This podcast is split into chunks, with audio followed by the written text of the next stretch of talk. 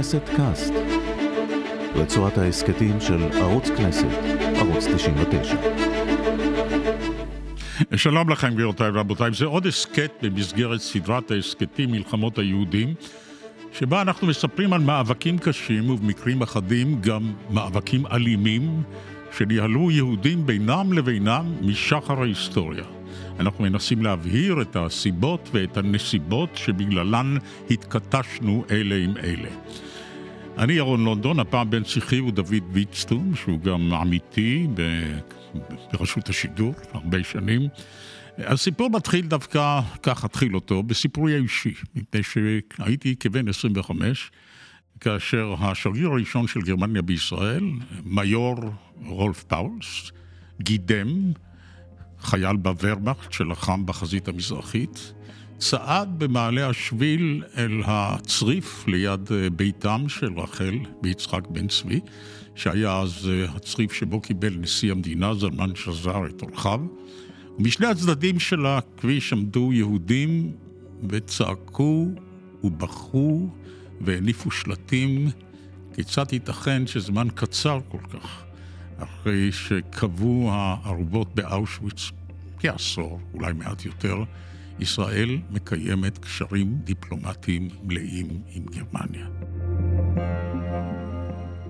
זה היה תהליך מוזר ותהליך כאוב שהביא לקרע על סף מלחמת אזרחים. היה רגע אחד, ועליו יספר ודאי דוד, שבו סברנו שהדמוקרטיה הישראלית הולכת אה, להישבר תחת נטל הזיכרונות ותחת אה, נטל הכאב.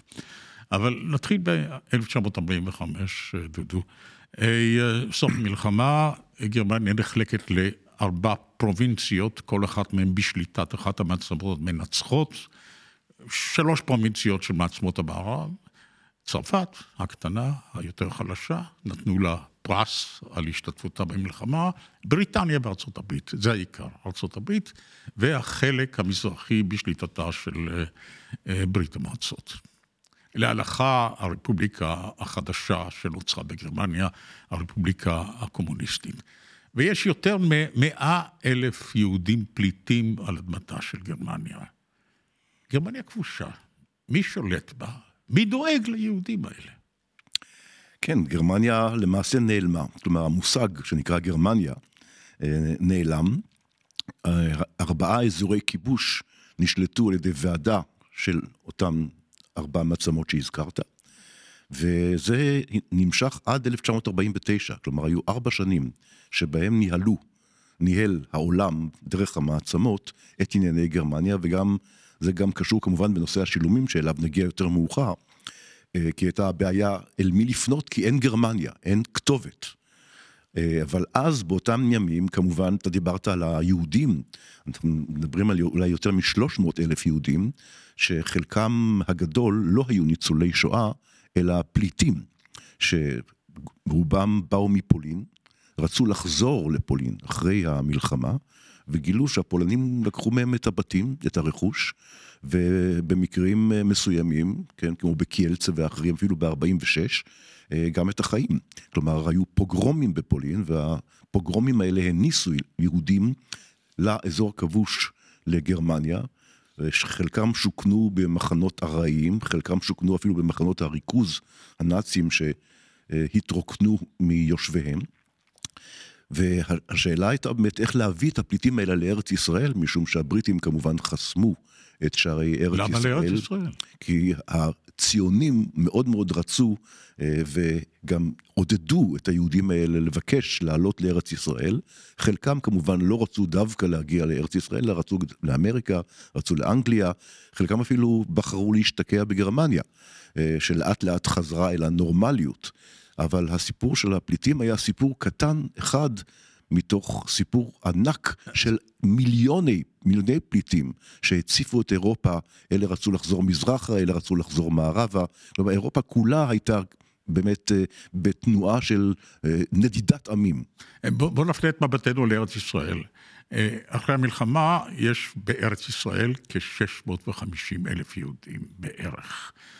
שלוש שנים הבאות מיוחדות למאבק נגד הבריטים, שטרם ויתרו על היומרה שלהם לנהל פה מנדט מסיבות אה, הדרך להודו, הודו עוד עדיין לא קיבלה את עצמאות ההגנה על תעלת סואץ מפני, אה, מפני כוחות אחרים, אני יודע.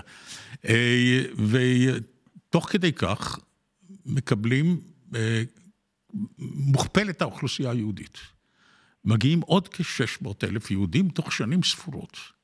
המצב הכלכלי הוא קטסטרופלי. המלחמה עלתה הון תועפות, האוכלוסייה דלה. זה חלק מהחשבון. חלק גדול, משום שפשוט לא היה מקום אחר להשיג בו איזשהו סוג של סיוע. הבעיה הייתה שאחרי המלחמה, כמובן העולם כולו התרושש.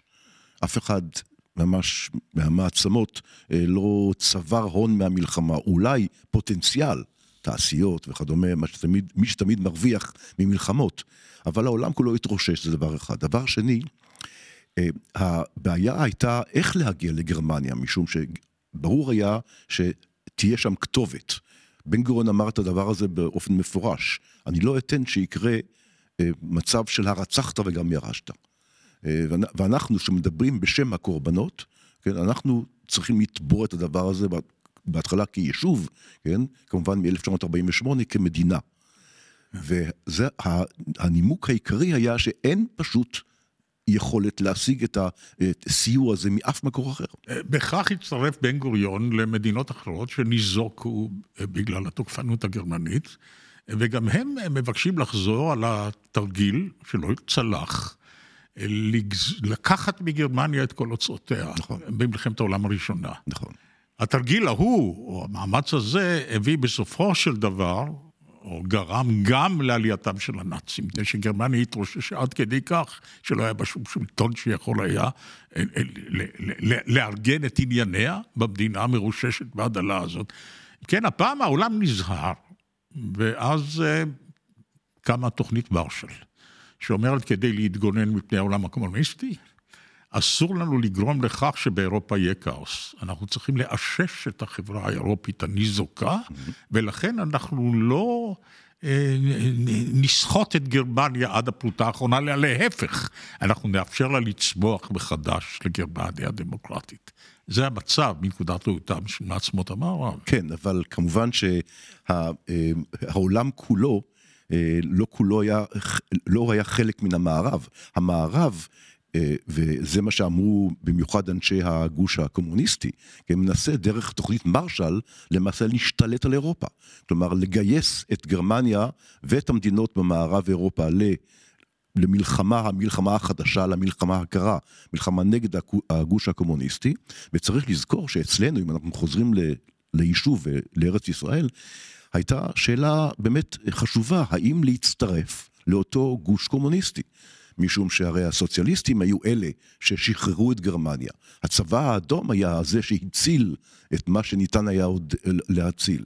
והקומוניסטים נתפסו אז, כן, באמת ככוח פרוגרסיבי על ידי חלק גדול מאוד מהציבור. כך שאם הייתה התנגדות לשילומים ולמאמצים של ארה"ב לשקם את גרמניה המערבית, רובה בא דווקא מהשמאל. בגין היה, נכון שבגין ומפלגת חירות היו באמת מאוד קולניים, מאוד נראים בשטח, אבל התנועה הרחבה יותר שהתנגדה לשילומים מגרמניה מערבית, כן, הייתה אה, למעשה בשמאל, מפ"ם, מק"י, תנועות השמאל. כן, שאחר כך, אה, וגם חלק מאחדות העבודה שהייתה כן, באותו זמן מפ"ם. כן. זאת אומרת, אלה, אלה פזלו למוסקבה. כן. וראו באמריקאים אה, אויב. זה הקולוניאליסטים, הקפיטליסטים, הרועצים את הפולטריון העולמי. וזה הנאצים שחזרו לשלטון בגרמניה המערבית. ואף אומנם כך, במידה רבה כך. כן, בממשלה של אדנאו, בשירות הציבורי, כל המבנה של גרמניה כולו היה מבוסס על מה שהיה, ומי שהיה, אלה היו הנאצים. כן. אז אם, אם ככה, איך... אה, איך מנמקים המנהיגים הציוניים בארץ ישראל את ה... את התביעה לשילומים מגרמניה. רק המערבית, כי אי אפשר לתבוע מגרמניה המזרחית. אפשר היה, אבל לא, לא, לא הצליחו, גרמניה המזרחית הת, התכחשה למעשה לאחריות, מה שנקרא להמשכיות בינה לבין הרייך השלישי, ולכן לאחריותה לתשלום הפיצויים. עד סופה, עד סופה של גרמניה המזרחית. אנחנו גרמניה אמיתית, אמרו המזרחיים. אנחנו גרמניה האחרת. נשלו, האחרת, ואותנו נישלו בעזרת פוטש, בעזרת הפיכה. נכון. אנחנו לא אחראים לפושעים האלה, הם כולם במערב. כן. בניגוד למה שאומרים שבן גוריון היה האיש שטבע את המושג גרמניה אחרת, זו טעות. ב-1950 כבר הופיע בכותרת אה, אה, כל העם, כן? קמה גרמניה אחרת. כל העם ביטחונה של המפלגה הקומוניסטית. קמה גרמניה אחרת. מתי עולים הרעיונות הראשונים שבקץ המלחמה העם היהודי יתבע פיצויים, שילומים? אה, האם עוד בעיצומה של המלחמה? כן, כבר בעיצומה של המלחמה יש רעיונות אה, בקרב אה, אנשי כלכלה, שבאמת יהיה צריך להגיש בקשה מסודרת. הבקשה אבל הייתה, או הרעיון היה, בתחילה, לתבוע את הפיצויים האלה דרך המעצמות. כלומר, דרך המעצמות ששלטו בגרמניה, ואז התברר כמובן שלכך אין שום סיכוי. כי כפי שציינת, רשימת המדינות שתבעו פיצויים מגרמניה, כן, הייתה רשימה ארוכה מאוד, שימו לב שעד היום פולין תובעת אה, פיצויים מגרמניה, כן, והדבר הזה יימשך כנראה לנצח, אבל באמת, כמו שציינת, גרמניה התחמקה הרי מתשלום הפיצויים במלחמת העולם הראשונה, על ידי זה שהיא פשוט הדפיסה כסף עד שהכסף הפך לחסר ערך. ואז חלק מהמדינות לא תבעו רק פיצויים עבור מלחמת העולם השנייה, אלא חזרו גם למלחמת העולם הראשונה, כך שלישראל הקטנה, כן, לא היה שום סיכוי, אלא אם כן... גם לא הייתה ישראל. לא, אני מדבר על 48. אתה מדבר על 48. כן, לפני כן העם היהודי, אבל כשקמה ישראל לא היה לה שום סיכוי, למעשה, כן, אלא אם כן היא תסכים לתנאי אחד שהגרמנים חשבו שהוא יהיה כרטיס הכניסה שלהם, כן, אל המערכת או אל המשפחה, משפחת העמים, כן, וזה היה כמובן משא ומתן ישיר. עם גרמניה, עם גרמניה המערבית. עכשיו, היה להנהגה הציונית אה, ניסיון במשא ומתן כלכלי עם השלטון המפלצתי בברלין. אה, זה התחיל עם תוכנית הטרנספר של הסחורות היהודיות, של הרכוש היהודי, נכון. אה, שהנהיג אותה חיים ארלוזורוב. כן. ו... העברה. כן, הסכמי, הסכמי העברה. ואז היה רעיון, החל מ-33 ואילך, הממשל הנאצי מתבסס, אה, לומר, אה, בסדר, אה, זאת אומרת, לא בסדר, אבל לפחות תאפשרו ליהודים, משהו, גם כן. לטובתכם, לטובת כן. כלכלתכם, לאפשר ליהודים לחלץ מגרמניה, יהודים מגורשים, האסורים, המעונים, אבל לחלץ חלק מרכושם ולהעביר אותו החוצה. וזה אולי גרם לרציחתו של ארלוזרוב על פי טענות מסוימות, על פי טענות אחרות כמובן, לא כך הדבר. זאת אומרת, המחשבה שאפשר לנהל משא ומתן עם הצורר, עם השטן, זה עוד לא היה שטן גדול כל כך, כי דבר ההשמדה עוד לא נודע, אבל עם המשטר המפלצתי הזה, על כסף אפשר לדבר. כן, ברור, אבל כאן הייתה שאלה אחרת, אני חושב, אה, משום שהמשטר של אדנאואר, כן, גם הציג את עצמו כגרמניה חדשה, כגרמניה דמוקרטית. גרמניה ששייכת, אה, באמת שייכת למחנה המערבי, ותוך שנים ספורות גם לנאט"ו ולשוק המשותף ולכל הארגונים הבינלאומיים של המערב. העניין היה בכך שגרמניה, עצם המילה גרמניה, עצם האזכור של גרמניה עבור חלקים גדולים בציבור, היה בזה משהו אמוציונלי בלתי נסבל. משום שקרה משהו, כן, שהיה שבר, כמו שאומרים חוקרים, שבר ציוויליזציוני, כלומר, ציוויליזטורי, כלומר, באמת, זה דבר שלא היה כדוגמתו, תקדים שלא, אין דבר כזה. והשוק הזה, כן, הביא לכך שפשוט אנשים לא הצליחו, מה שנקרא, לגייס איזשהו סוג של לוגיקה, של מחשבה רציונלית, כלכלית ואחרת, פוליטית, כן, כדי לנמק את זה. היה צריך לעשות משהו אחר.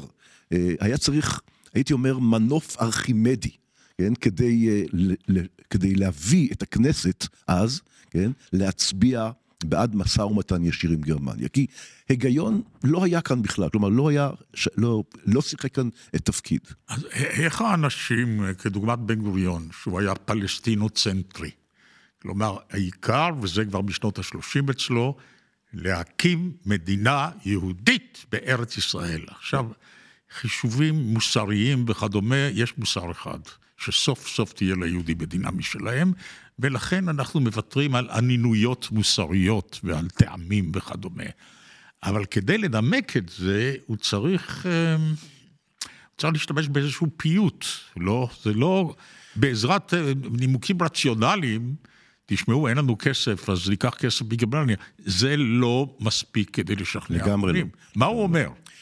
הוא וחבריו, לא, לא רק לא הוא, משה שרת למשל. זה לא כל כך מה שהוא אומר, זה שורה של תרגילים פרלמנטריים ואחרים מבריקים, שבסופו של דבר ערפלו במקצת את העובדה שמדובר בשילומים מגרמניה, אלא הציגו את הדבר הזה כמתן אישור לממשלה לנקוט באמצעים נחוצים להבטחת כלכלתה, ביטחונה של ישראל, ולהמשיך במשא ומתן, תוך כדי השגת משמעת קואליציונית על, ה, על הקואליציה, אחרי שהאופוזיציה הטילה משמעת קואליציונית. אה, הייתה זו טעות של הציונים הכלליים, מצד אחד, ומצד שני אני חושב שכל הפרשה הידועה והדרמטית הזאת, שנקראה ההסתערות על הכנסת, היום הדבר הזה הפך להיות אה, מאוד אה, מקובל, הייתה הסתערות על הבונדסטאג. על הרייכסטאג בברלין לפני שנתיים בעקבות הקורונה, הייתה עכשיו הסתערות אה, בברזיל אה, על הבניין של הפרלמנט, הייתה כמובן ההסתערות המפורסמת בוושינגטון, אבל קודם כל הייתה הסתערות אצלנו, ההסתערות שלנו, כן, ב-7 בינואר 1952, והשאלה שאני שאלתי ואני עדיין שואל, ואין לי תשובה, זו שאלה, האם בן גוריון עשה איזשהו סוג של תרגיל, והתרגיל הזה היה מין סוג של פרובוקציה, כן? כדי אה, להביא לכך שיהיה שינוי עצום בנרטיב על גרמניה. כלומר, במקום שידונו בשאלה של שילומים מגרמניה, והסיפור המוסרי הזה שכמעט אף אחד לא קנה אותו, כן? שמול הסיפורים המוסריים האחרים של לא לדבר איתם, עמלק וכדומה, מה שבן גוריון עשה, זה שהוא נתן באיזשהו מקום, או עצם עין אחת וחצי, מול ההסתערות וההפגנה האלימה על הכנסת, ויום לאחר מכן הוא הלך לאולפן המוכר לך כל כך אה, של כל ישראל בירושלים, ונשא שם נאום לאומה, יום אחרי ההסתערות וההפגנה העצומה הזאת בכנסת. והנאום הזה יש לי כאן את הטקסט של הנאום הזה, אה, והנאום הזה אומר, הוא צוטט כמובן בכל העיתונים למחרת, הוא אומר ככה, אתמול הורמר יד זדונית על ריבונות הכנסת. נעשתה התחלה להרוס הדמוקרטיה בישראל. הוכרז שלא נבחרי האומה יכריעו במדיניות ישראל, אלא אנשי האגרוף והרצח הפוליטי.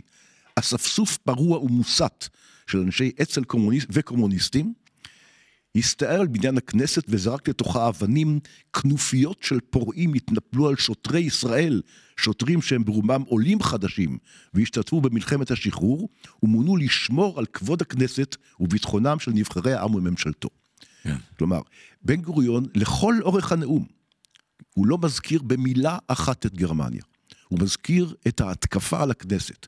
ומה שצריך לעשות עכשיו זה להתאחד נגד הפורעים, אה, הוא אפילו לא קורא לזה פוטש. כמו שהוא קרא כמה, פעם, כמה, כמה וכמה פעמים אה, לפעולות, כן, של אה, הימין. הוא מדבר על אה, תקדימים שקרו בסוריה או בספרד, הוא בכוונה נמנע לחלוטין להזכיר את גרמניה. ולמחרת, אכן, כן, ממש בצייתנות, כל העיתונים תומכים בבן גוריון, כל העיתונים מגנים את ההסתערות אה, על הכנסת, חוץ מכמובן אה, עיתוני חירות והקומוניסטים, אבל בן גוריון מצליח, מה שנקרא, ליצור לעצמו איזשהו סוג של קונסטיטיוטי, סוג של רוב מוסרי, כן, כמגן דמוקרטיה, ואז הסיפור של גרמניה הפך להיות משני. אני, אני כן, הייתי אה, ילד אז, אבל ילד שקורא עיתונים. והאספה הזאת בכיכר ציון, נדמה לי, מול בית אה, פרומין, שהיה אז ביתה של הכנסת, שהוא בלב ירושלים. כן, הייתה האספה בכיכר ציון, ואז עלו, כן, ההמון עלה ברחוב בן יהודה למעלה שמה, כן? עכשיו, את דבריו של בגין. דבריו של בגין, שהובס בבחירות הקודמות, ולמשך חודשים אחדים פרש מעסקי ציבור, נכון. יש אומרים שזה היה ניצני הדיכאון שאחז בו לאחר שנים, כלומר מחלתו הופיעה כבר אז במצב משברי, אבל ההזדמנות הזאת עוררה אותו, כמו תמיד, והוא נואם נפלא. כן. ומלהיב המונים. והוא אומר משפט שזכור לי עד היום, אה, אני לא זוכר לצטט אותו, הוא אומר בזמן, ש... בזמן הסזון, בזמן שאנשי ההגנה, הפלמ"חניקים, רדפו אחרי אנשיי, כשאנשי האצ"ל והלח"י אה, התנכלו לבריטים, רצחו בריטים, ואנחנו שיתפנו פעולה עם הבריטים מסיבות פוליטיות וכדומה. אני אמרתי לאנשיי, אל תשיבו באש, אל תש, תשלפו את אקדוחיכם, למרות שיכולנו לעשות את זה. כן. אבל עכשיו אני אומר, טה טה טה טה טה טה טה. זה הרגע שבו אני אומר, תשלפו את האקדחים. הוא יהיה, יש, יש לומר, אני לא זוכר שמאז איזשהו מנהיג ישראלי אמר דברים מפורשים כל כך. היום מדברים על מרי וכדומה, אבל מה שבגין אמר, זה אני עומד לצוות על אנשיי הלוחמים היודעים להילחם, לירות באחרים. כן. הוא לא ציווה, כן? הוא אמר אני, שיצווה. אני אצווה, כן. הוא אומר, אנחנו נלך למחנות ריכוז, נלך למאסר וכולי וכולי וכולי. וכאשר הוא סיים את את נאומו חוצב הלהבות בכיכר ציון, כן? אה, הוא, הוא חזר לכנסת. הוא היה בכנסת. עכשיו, אחרי כל הסיפור האלים שהכנסת פונתה בגלל רימוני העשן והאבנים שנזרקו לתוכה, חברי כנסת נפצעו וכדומה, כעבור משהו כמו שעתיים הדיון התחדש. בגין השתתף בדיון. מה שקרה לו בעקבות כל הסיפור הנורא הזה כביכול, כן, היה שהוא קיבל איסור אה, להשתתף בדיוני המליאה במשך אה, זמן מסוים. אבל אף אחד מהפורעים, כן, גם אלה שנתפסו, אף אחד לא נשפט, לא קרה כלום. כלומר, הדבר הזה ממש התפוגג, כן, כ- כ- כעשן, כאדי מים, כן, מול השאלה היותר גדול- גדולה, השאלה שבגיון היה מעו- מעוניין בה לתחילה, לכתחילה, אור ירוק, כן, להתחלת המגעים עם גרמניה. וזה הושג ברוב קטן. הושג ברוב קטן, אבל רוב מוחלט. כן. כן. עכשיו, כשהדברים הגיעו לידי דיון אה, בכנסת, זה אחרי שנציגים של הג'וינט או הארגונים היהודיים, וגם נציגיה של אה, ממשלת ישראל, אה, במסווים שונים, בסיועם של האמריקאים והאנגלים וכדומה, בעצם כבר ניהלו משא ומתן, משא כלכלי עם גרמניה. אז מתי התחילו המשאים ומתנים למעשה? למעשה- וכיצד הם התחילו? כן, למעשה הם התחילו זמן קצר אחרי, אחרי ההחלטה. הם התקיימו למשך כמה חודשים בווסנר בהולנד, אה, וכאמור שלוש משלחות, כן? משלחת הישראלית, מולה המשלחת הגרמנית, כן? והמשלחת של איגודי הארגוני היהודים בעולם בראשות נחום גולדמן. אה, ישבו שלוש משלחות אה, אלה מול אלה, דיברו אנגלית, כן, במשך כמה חודשים שהיו חילוקי דעות מסוימים, פעם אחת אפילו הסיפור התפוצץ, פעם אחת אה, היה אה, פיצוץ אמיתי כאשר נשלחה חבילת נפץ אה, לאדנאואר, כנראה על ידי איש אצ"ל בשם אליעזר סודית, שנקרא, שכינויו היה הקבצן, שהיא הרגה אה, קצין משטרה גרמני, אה, וכאשר אדנאואר הבין שמדובר בניסיון של לחבל במשא ומתן, הוא פשוט הטיל איפול על החקירה, והמשא ומתן אה, נמשך. אבל עקרונית לומר שהמשא ומתן הזה היה משא ומתן מהיר, ובאמת אה, מוצלח כמובן. יש באוטוביוגרפיה של יצחק נבון, שהיה מזכירו הנאמן והאינטימי של דוד בן גוריון, אה, שהוא מספר אה, לקראת פגישתם של אדנאואר ובן גוריון בניו יורק, אם אינני טועה, או בוושינגטון, בניו יורק. בניו יורק, וולט אוף אסטוריה. בן גוריון מהסס, ככה מין גאווה יהודית כזאת, או גאווה של פועל בסג'רה, כמה לדרוש. נכון. ויצחק נבון, אולי בגלל המוצא הסמ"ך-טטי שלו, אה, שהוא קר מזג כזה, הוא סוחר מזרחי טוב, נאמר ככה, אה, אומר לו, אתה לא, לא, לא דורש מספיק, תכפיל או תשלש. ובן גוריון אומר, מה, השתגעת, יצחק, מה אנחנו יכולים לבקש מהם? ונבון משכנע את הבוס לדרוש כפליים יותר. נכון. ו- לא כפליים, אבל נדמה, להוסיף עוד, לפי, כן. לפי סיפורך, וגם נדמה לי אצל תום שגב בספרו מופיע, שבן גוריון קצת הופתע מההיענות של הגרמנים. כן. אני חושב שבאמת, אם אתה קורא את, ה, את, את הפרוטוקול של הפגישה הזאת בניו יורק, אתה אומר שאתה רואה כל, כל דרישה או בקשה של בן גוריון, אדנאואר ישר אומר כן, ובסופו של דבר הוא עוד מציע סיוע הנוסף לפיתוח הנגב. כן, כלומר, באמת, אה, ההיענות הייתה, של אדנאואר הייתה כמעט מוחלטת. כן, היה משא ומתן, הכלכלנים ניהלו, ניהלו לפעמים משא ומתן נוקשה למדי, אבל בסופו של דבר אדנאואר היה באמת זקוק כל כך, כן, לסיפור לנייר הזה. להסכם הזה עם, עם ישראל, עם העם היהודי, זמן כל כך קצר אחרי השואה, הוא ידע, הוא הבין בחושיו החדים, כן, שהדבר הזה לא הולך להיות נחלת העבר, אלא הולך להתפתח יותר ויותר. האם אדנאור פעם חשף את רחשי ליבו האמיתיים באוטוביוגרפיה שהוא כתב, או... הוא כתב... מה הוא חשב הוא כתב באמת? זיכרונות, ושם הוא סיפר בדיוק מה, על, מה, על מי הוא חשב.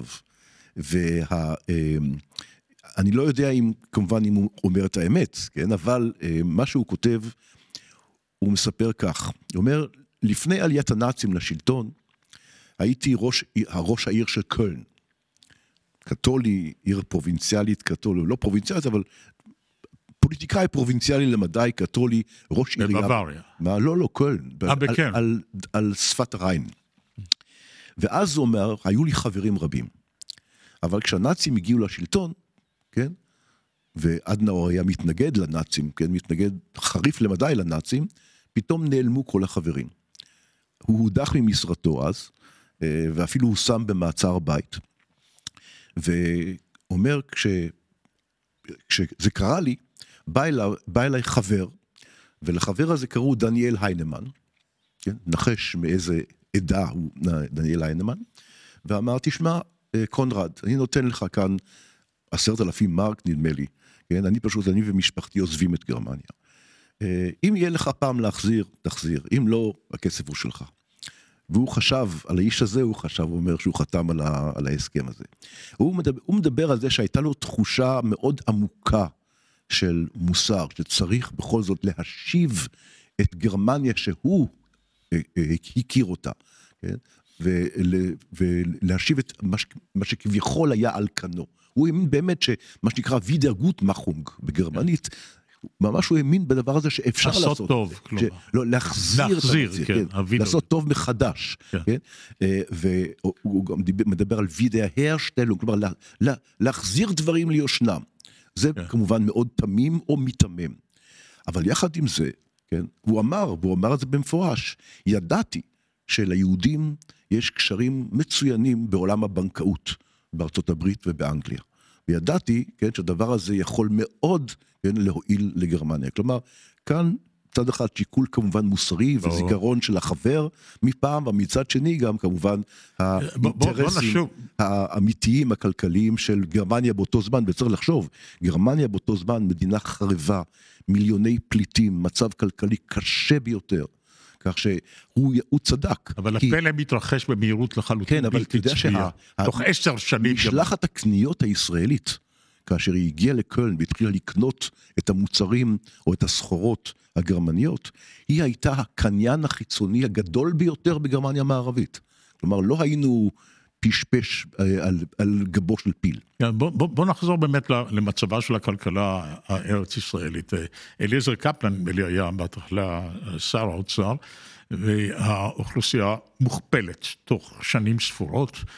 המונים במעברות, אה, אין, אין, אין, יש מחסור נורא במטבע חוץ, ישראל איננה יכולה לקנות דבר. דבר. ועדיין המלחמה, עוד עדיין השלהבת לא דעכה לחלוטין, יש התנכלויות מהגבול, צריך להקים, לחזק את הצבא הישראלי וכדומה, והמצב הוא פה כלאחר ייאוש. זאת אומרת, אין לישראל פרוטה אחת. על מה אנחנו דורשים מהגרמנים?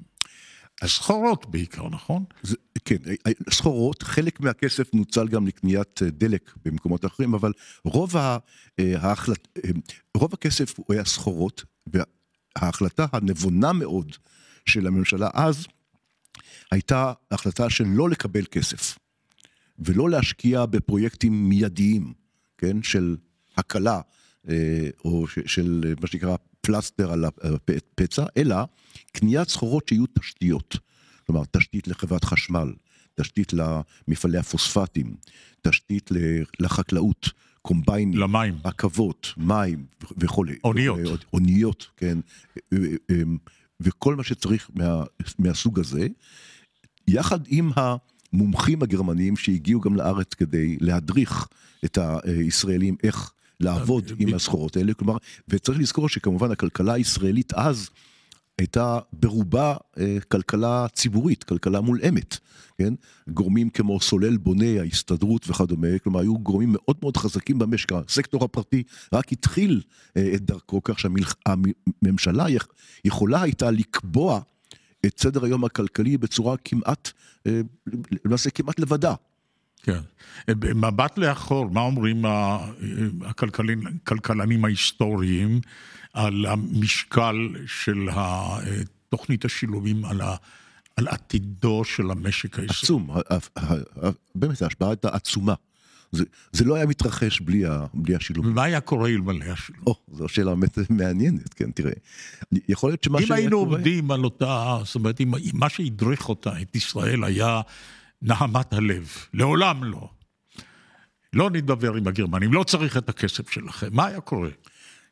זו באמת שאלה שבאמת אי אפשר לענות עליה, משום שהבעיה הייתה לא רק אה, משא ומתן וכסף מגרמניה.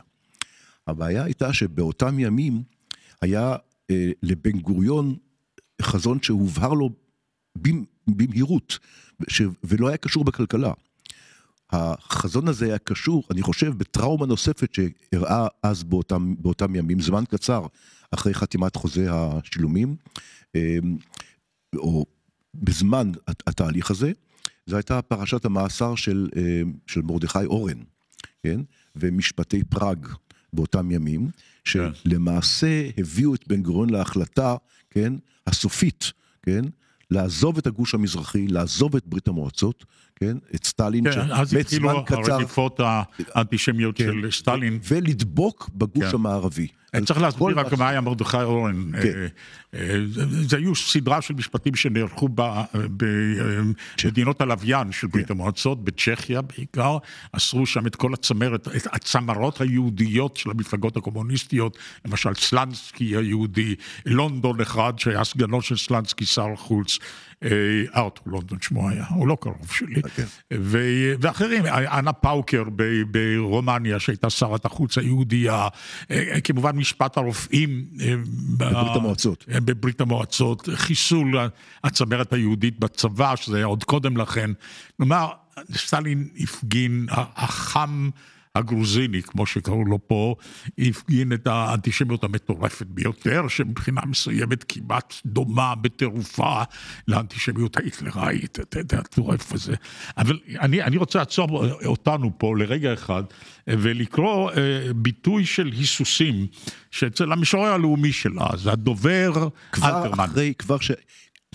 כבר לנוכח הסחורות הגרמניות המגיעות אה, לישראל, ולא רק סחורות, כן, כפי שאלתרמן מציין. אה, כן, ותראה את ההיסוס שלו, הוא בן גוריוניסט גמור. נכון. אבל בכל זאת, תשמע את ה... פורחות יוזמות למין תרבות רמה ועד בידור בגרמנית. ובצד המודעות על כינוסי שרידי הקהילות עם אזכרה, נוצץ חיוך הכוכבים הגרמנים על עמודי פרסומת והלוח. כי תהליך אפל אשר פרץ גדרים, אשר גאה והתפקר והתפרע, קם לשבש רוחו ובינתו של עם במסכה של נימוקי בינה וערכי רוח. בהמשך, בתוך חייה וגופה של ישראל, בתוך מחזור דמה ובשריריה, נמסך כוחם של המוני טבוחי גרמניה, נמסך לפני נפלאים בה ולפנים. הוא קצת יקשה לומר כי כוח זה הוא הכוח המהדק קשריה להתקרבות מלאה אל עם הגרמנים. האמת היא שהוא עצמו לא יודע מה לעשות עם זה. לא יודע מה לעשות, ומצד שני יש כאן איזשהו אלמנט שאתה יודע, הוא קצת, אמ, לא יודע מה, איך, איך להגדיר אותו, את הנטייה שלו אמ, להסתכל על המדינה או על האומה. כן, כאל משהו אורגני, שיש לו גוף, יש לו שרירים, נכון. כן, ויש לו דם, והשילומים נמסכים בדמו, כלומר זה סוג של גישה כן, שקצת אפלה, הייתי אומר. אזהרה, או גם אפילו האשמה, אפילו אם צריכים, אם אנחנו זקוקים לכסף הגרמני, אני מריח שהוא עומד להשחית אותנו. היזהרו, אל תתפתו, אל תגדרו את זה בווגנר. כן, זה, וגנר, וגנר, אל תקנו את וגנר, כן, זה מה שהוא אומר. רבים, כן, רבים, יד, רבים רצו באמת להימנע מווגנר, כן, ולקבל את הסחורות. התברר שאי אפשר. אנחנו מתקרבים לסוף השיחה כן. שלנו, שיכולה להימשך נפלא, כי זה נורא, נורא מעניין, מה שאנחנו דשים בו, עומד למבחן. תחושות, יצרים, חשבונות לאומיים, לעומת כוחה של המציאות. וזה, אין, אין דיון יותר מעניין מזה. עכשיו אתה מביט על יחסינו עם גרמניה, היא שותף השכר הרביעי בגודלה, אחרי אה, ארה"ב, בריטניה עדיין, סין וגרמניה. ואחרי ארצות הברית היא כנראה המדינה החשובה לישראל ביותר מבחינה מדינית. תמיכה עקבית במדיניות, העלמת עין מכל הבעייתיות של הכיבוש, כמעט העלמת עין. אה, סחר כמובן גם בנשק, אנחנו קונים נשק ומספקים נשק לגרמניה, אנחנו מתאמנים עם הצבא, עם הקומנדו הגרמני וכדומה. והנה, למרות רצח הספורטאים ישראלים במינצ'ן, אה, צלקת איומה, אז הכישלון הנורא של הגרמנים בעניין הזה, הנכונות שלהם לפייס את הפלסטינאים, למרות כל זה, יש איזה מאה אלף אה, ישראלים, לא יהודים, די בברלין, או אפילו יותר, והם אומרים זאת מולדת שנייה, נהדר בברלין וכדומה וכדומה. אז איך אתה מסכם את התהליך שככה תוך 60-70 אה, שנה, הופה. תראה, אני חושב שכמו אה, שאדם חכם אמר פעם. שמוקדם מדי לסכם אחרי 60-70 שנה. אני אגיד לך מדוע, משום שגרמניה היא לא מדינה אה, נורמלית. גרמניה זכתה רק לפני 30 ומשהו שנה, באיחוד שלה מחדש, אחרי שהיא הייתה מפוצלת במשך 40 שנה בין מזרח לבין מערב, ולפני כן, כן, כולנו זוכרים את העידן הנאצי, לפני כן דמוקרטיה שלא החזיקה מעמד, כן, לפני כן אה, קיסרות שפרוסיה למעשה אה, שולטת בגרמניה והצבא של פרוסיה שולט בפרוסיה, כלומר צבא שיש לו מדינה. כך שגרמניה עד היום היום היא דמוקרטיה כבר כמה שנים והוכיחה באמת יציבות אה, אה, אה, מרשימה, הייתי אומר. אבל אני לא כל כך אופטימי לגבי העתיד, משום שפעם ראשונה אחרי המלחמה, שהתחילה המלחמה באוקראינה, התברר גם לגרמניה שכל הכלכלה שלה, במיוחד בתחום האנרגיה, מבוסס, מבוססת למעשה על תלות מוחלטת, כן, בגורמים חיצוניים, במיוחד כמובן ברוסיה, בגז מרוסיה ובאנרגיה, ואני לא, אני לא בטוח, כן, שהסיפור הזה של האנרגיה ושל הכלכלה, כן, שספג מכה מאוד רצינית גם בזמן הקורונה וגם עכשיו אחרי המלחמה באוקראינה, שמי יודע לאן היא תגיע בסופו של דבר, אה, שגרמניה לא תצא מהסיפור הזה מצולקת. זה לגבי הסיפור הגרמני. מצד שני, הסיפור הישראלי, הסיפור הישראלי היה, היה מבוסס, הסיפור של ישראל וגרמניה, היה מבוסס על, באיזשהו מקום על גם מסורת משותפת שהיקים שלנו, שלא הספקנו לדבר אה, אודותם, בעצם עודדו דרך משרד החוץ, דרך ההסכמים, דרך ההתקרבות, דרך השגרירויות, משרדי וכדומה. גם היקים היהודים אמריקאים. גם, גם הם, כמובן. אני, אני הוזמנתי על ידי מישל גרמניה כשנחנך המוזיאון היהודי בברלין. כן. והופתעתי, והורזבתי, לגלות שישראל כמעט לא נזכרת שם. נכון. והעלייה היקית לישראל כמעט לא נזכרת במוזיאון. הארכיטקטים של המוסד הזה הם יהודים גרמנים. כן. זה אייזנאוור וקיסינג'ר. ואני ראיתי אותם עומדים שם כאילו הם שבו הביתה. ואני מוכרח לומר שכישראלי זה הרגיז אותי נורא. ירד גם גשם, ואז היה בדיוק אה, ספטמבר 11. בדיוק אז. כן. הייתה תחושה של אפוקליפסה. והנה עומדים היהודים האלה, פליטים מגרמניה, והם רוצים הביתה, הם רוצים לחזק את הגשר בין ש- גרמניה לבינם. זה- לא איבדנו את קיים, גרמניה. זה היה קיים, אבל הבעיה היא היום, כן, כאשר החברה הישראלית, כן, הולכת ומתרחקת אה, מגרמניה או מכל מה שכביכול הדברים האלה סימלו, כן, לכיוונים לגמרי אחרים. אז גם כשאני מסתכל, אני מסתכל על ישראל, כן, וגם כשאני מסתכל על גרמניה, גם העולם שמסביבן, כן, אני לא בטוח שאני יכול להיות אופטימי ולהגיד, אוקיי, התחלנו קשה מאוד, כן, אבל המשכנו יחד. אה, דוד ויצטום, אני מודה לך מאוד על השיחה המרתקת הזאת. תודה לך, אני ירון. רוצה אותם להזכיר את הספר שלך שראוי לקריאה, את תחילתה של ידידות מופלאה, הפיוס בין ישראל לגרמניה 48-60. הנה הספר. תודה רבה, דודו. תודה לך, ירון.